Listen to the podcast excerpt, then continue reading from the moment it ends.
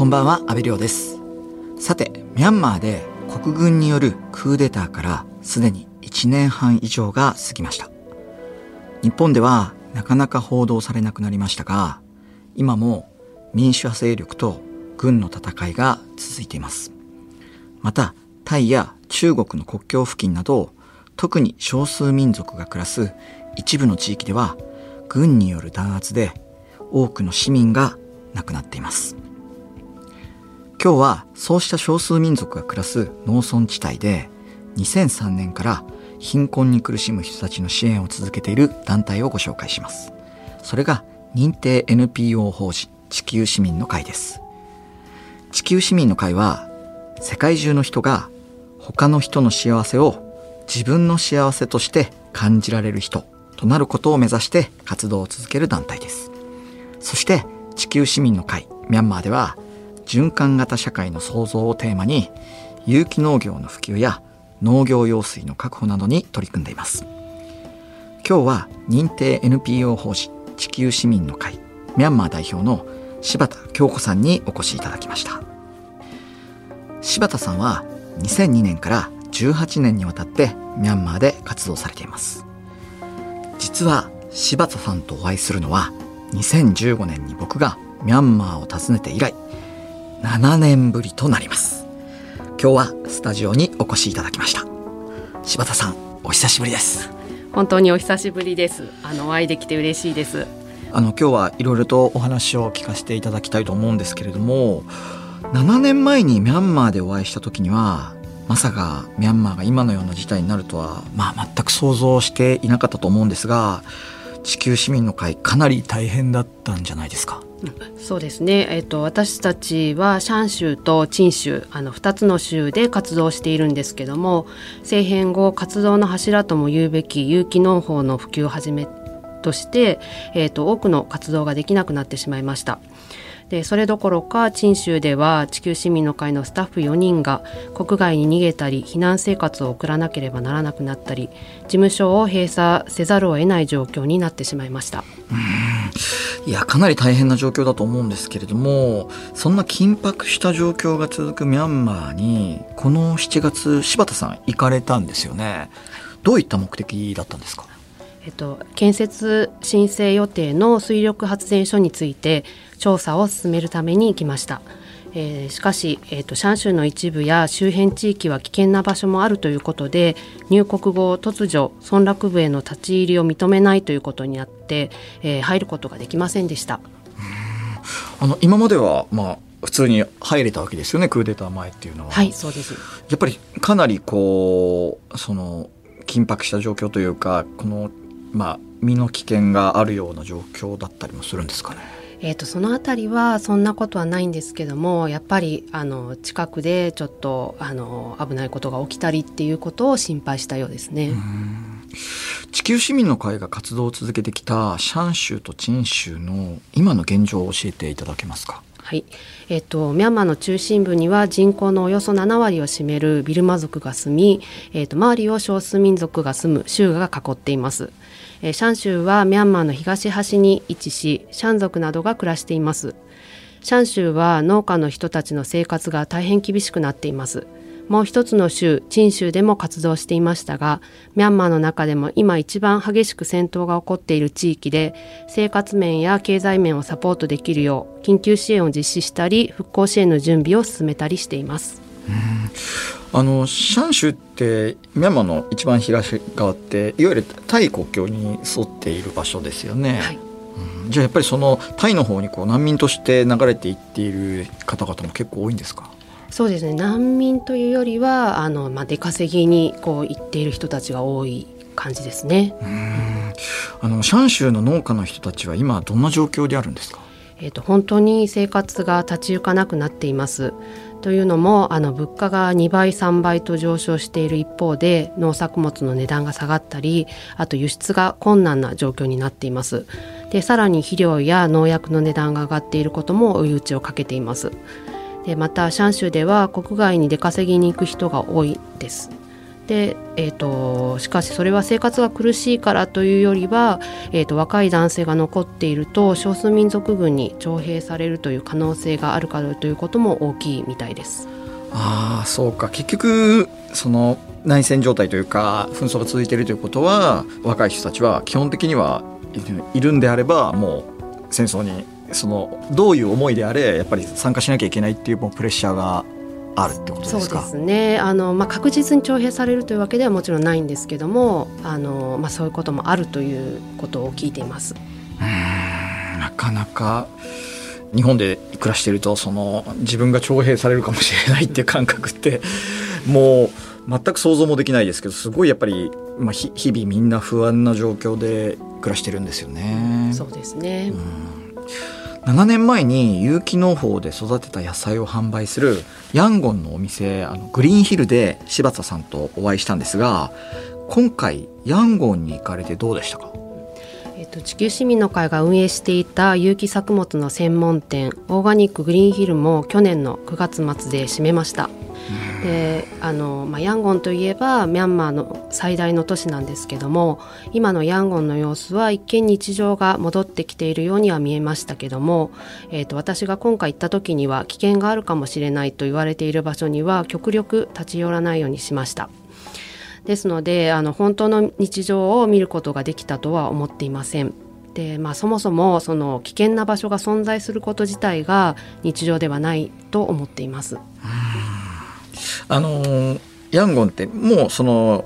日々こう銃声が聞こえるようなそういった状況ではなくなってはいるってことなんですよね。そうですねただやっぱり銃を持った人がいたりとか夜になるとあのどこからその爆発音が聞こえてきたりとか、まあ、そういうことはあるようですね。あなるほどね日本放送安倍亮の NGO 世界一周今日は認定 NPO 法人地球市民の会ミャンマー代表の柴田京子さんにお話を伺っています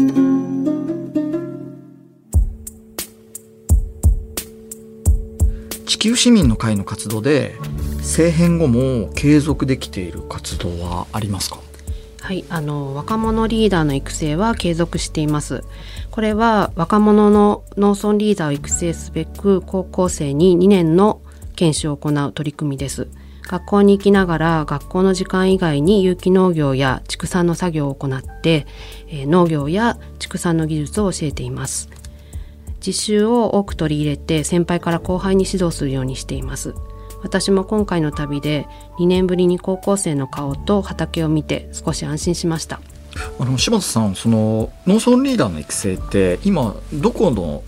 場所でやってるんですか？この事業は、えーと、シャン州というところでやっています。あのシャン州ってまあいろいろこうあのもちろんその紛争も続いている状況で畑自体はやっていけてるんですか？そうですねあのこちらの場所は比較的あの日常生活が送ることができていて、えーと、農業もあの続けてやっているような状況です。あのなんだろうあのちょっと想像ですけどそのまあ政府軍とあの民主派勢力がこう紛争状態にあるとその畑とかっていうのもこう戦場になってしまったりとかその実際その道路が封鎖されてるとあの生産物作ってもあの輸出できないとか輸送できないとかって結構作ってから売るまでの一連のこうサプライチェーンみたいなものってうまく維持できるんですか？そうですね。あのやっぱり場所によってはあのもう畑をすることができないっていう場所もありますしあとはもう販売に関しては、えーと、国外への輸出っていうのがすごく難しくなっている場所もあってこれまで国外に出せていたところが出せなくなってしまって、まあ、あの農作物の価格が下がってしまったりっていうところもあります。あの高校生の若者たちの生活何か変わったとお感じになりましたか、うんやっぱりその政変の影響で経済的に苦しい家庭が増えているなというのはあの感じました。えっと、もともと生活費と食費はこちらで出すんですけども、えー、お小遣いは親が出すのがルールになっています。しかしお小遣いを出せない親も増えてきているのが現状です。うん。やっぱりそのかなりそのミャンマーの方々の全体の経済的なこうあのレベルがこうぐっと落ちてる感じですか？そうですね。やっぱり収入が得られないっていうこともありますし物価が上がっているっていうこともあってやっぱかなり苦しいなという印象ですね。うん、あの昨年なんかはその、まあ、いわゆるクーデターを起こした政府に対してその自分たちは仕事をしないよっていうようなあの公務員の人たちもいたと思うんですけどやっぱりそういった方々ももう背に腹は変えられないってことで大体こう復職されてるんですか？えーと、いろいろですね復職されてる方もいれば、えーと、まだやっぱりそういう、まあ、ボイコットというかしている方もいらっしゃいます。あの若者リーダーの中で特に印象的な人っていますか？はいあの成績がとても優秀でエンジニアの大学に入学をして、えー、修士コースまで行った子がいるんですけども、えー、卒業して78年経っていますがまたこのセンターに戻ってきて、えー、現役の高校生に、えー、勉強を教えてくれている子がいます。えっと、また卒業した多くの OB や OG の主導で OB 会を組織してその OB 会で OB ファンドっていうのを企画してくれています。でこれはあの恩返しをしようっていうことで、えー、今いる現役の高校生に学用品やお小遣いを提供してくれているものになります。そしてシャン州の事務所の現地スタッフとも2年ぶりに会えたそうなんですが現地スタッフの方々変化ありましたか？ありました。そうですね。えっ、ー、と、政変で、あの、日本のスタッフが現場になかなか行けない中、えー、現地スタッフがやりたいことを実現していく主体性のようなものが生まれています。その一つがゴミ拾いの活動です。もともと環境保全に関心があるスタッフが別の NGO で研修を受けて、えー、活動をスタートしました。モデル村を作って若者を中心にゴミ委員会を作りゴミ拾いを率先して行い週に1回はゴミの収集も行っています。このようにあの自主的に活動する機運が生まれたことは素晴らしいことだと思っています。あのー、ゴミ拾いの活動ってかなりこう広がっていってるんですか？はいあの50校ぐらいの学校もあってですね子どもたちを対象に研修を行いました子どもたちが自主的にゴミ拾いをするなど大きな反響があったようですまたもともとモデル村が1つあったとお話ししましたけどもさらに2つの村がうちもやりたいと言ってこう手を挙げてくれました。あのー、柴田さんってこうミャンマーの若者たちと、まああのー、接する機会って多いと思うんですけど今のミャンマーの若者たちから見たこうミャンマーの国ってどういうふうに映ってると思いますか？そうですねやっぱりこうすごく希望があってという感じではないんじゃないかなとは思いますね。でえっと、結構やっぱり外にあの出てしまう人が増えているんですけどもでもやっぱりあの彼らの中にはあの国を良くしようっていう気持ちはすごくあの大きなものがあると思っていて、えーまあ、日本に来たミャンマーの若者たちともお話しすることがあるんですけどもやっぱりいずれはミャンマーに帰って自分たちの国を良くしていきたいっていう気持ちはあるようです。なかなかただそのまあこういう政変が続いてしまうとそもそもとしての国家というもののまああの主権のようなものっていうのがまあ半ばこう奪暴力で奪われたような状況がまああるわけですよね。でそれと若者たちが自分自身のキャリアも積んでいかなきゃいけないっていうことでそうするとその母国であるミャンマーでキャリアを積むべきなのかあくまでもその今特殊な状況になってしまっている母国ではない他のどこかでキャリアを積むべきっていうそういった悩みってやっぱりかなりあるんですかね。そうですねあると思います。あのー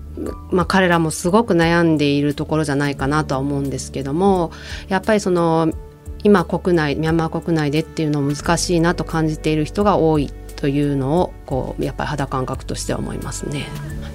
あの実際にこうこの7月ミャンマーに行ってみて柴田さんを迎えるミャンマーの仲間たちの反応はいかがでしたか？そうですねなんかやっぱり久しぶりだったんですけどやっぱり久しぶりじゃなくてなんかあのー、また来てくれたんだな今来てくれたっていうとあれですけどそういう感じは受けましたねすごく歓迎してくださって、えーとまあ、変わらずあの温かい気持ちであの私迎えていただいたなって思ってます。でも実際その柴田さんもその子育てされててそのミャンマーにもだからママ友がたくさんいるわけですよね。そのママ友同士の会話ってどういうふうな感じになるんですか？そうですね、まあ、ママ友というよりもっとなんか密な感じでもううちのこの子もうちの子ぐらいな感じですね。であの今回本当に幼稚園の時からうちの息子を知ってる方とお会いしてすごく久しぶりだったんですけどもう本当によく覚えてるしあの子元気でこんなに大きくなったのっていうような話はしました。いやでもみんな柴田さん戻ってきて嬉しかったんじゃないですか？そうです私も嬉しかったですね